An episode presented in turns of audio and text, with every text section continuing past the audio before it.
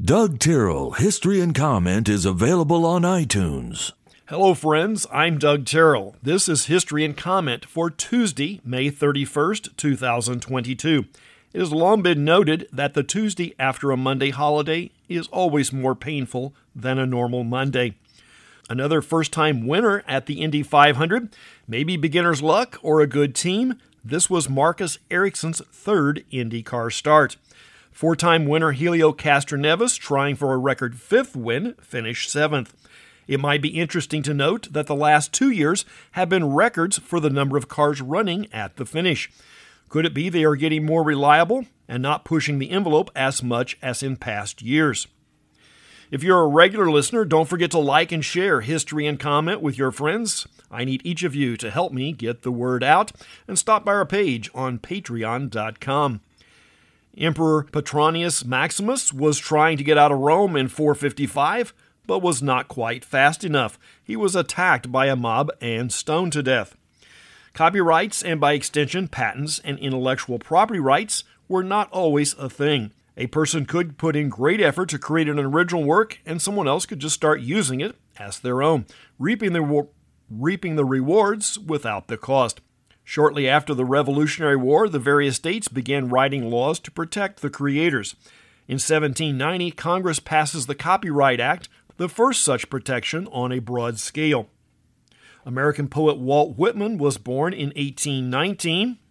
The iconic London landmark Big Ben starts keeping time in 1859. The famous clock still has the original mechanical movement that must be hand wound three times each week. The name Big Ben, while having been extended to the tower and the clock, is actually the name of the largest of four bells in the tower. Big Ben at 15 ton rings the hour. John Ringling was the fifth of seven brothers and a sister. Ringling was born in 1866. Four years later, his older brothers will form the foundation of the circus empire. John will become the leader of the group in later years when the Ringling name becomes synonymous with the circus. The first of three Madison Square Gardens opens to the public in 1879. The first and second were located at 26th Street and Madison Avenue. The current third is a few blocks to the northwest of the original gardens.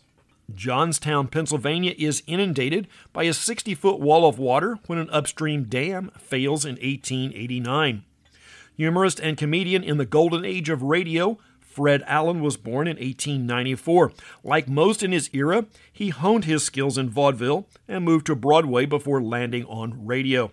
His style of lampooning current events would be mirrored on Rowan and Martin and Saturday Night Live. Minister and author Norman Vincent Peale was born in 1898, remembered for his best selling book, The Power of Positive Thinking, and as a founder of Guidepost magazine.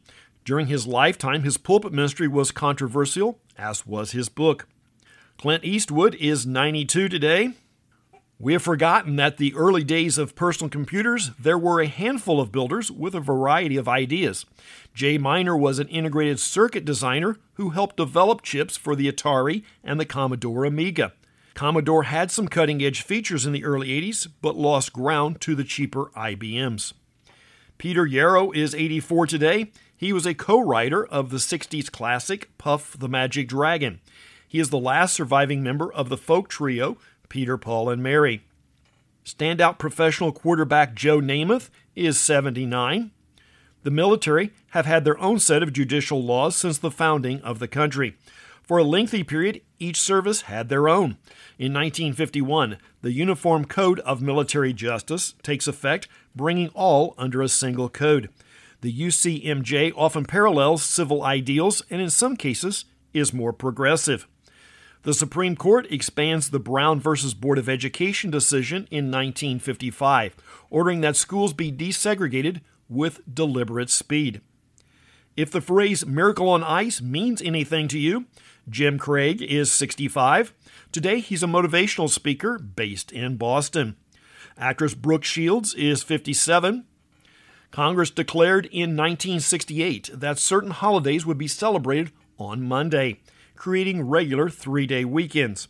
In 1971, Memorial Day is celebrated on the last Monday for the first time rather than whatever day the 30th fell on.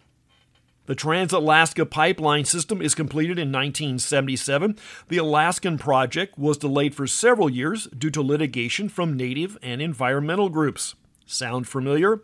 The pipeline is 48 inches in diameter and meanders 800 miles from Prudhoe Bay on the Arctic Ocean to the port of Valdez in the south. Capable of delivering 2 million barrels per day, it operates at a fraction of that amount. In 2005, Vanity Fair magazine reveals that former FBI Associate Director Mark Felt had been the anonymous source known as Deep Throat that helped break the Watergate scandal. Ironically, Felt was later convicted of illegal break ins against the radical Weather Underground. Usain Bolt sets a new world's record in the 100 meter sprint in 2008 with a speed of 9.72 seconds. Asteroid 1998 QE2 makes its closest approach to Earth in 2013 and will not be back for a couple hundred years. QE2 is a bit less than 2 miles in diameter and has its own personal moon, which is about a half mile in diameter. That's history and comment for the 31st day of May. I'm Doug Terrell. Now go and do something worth remembering.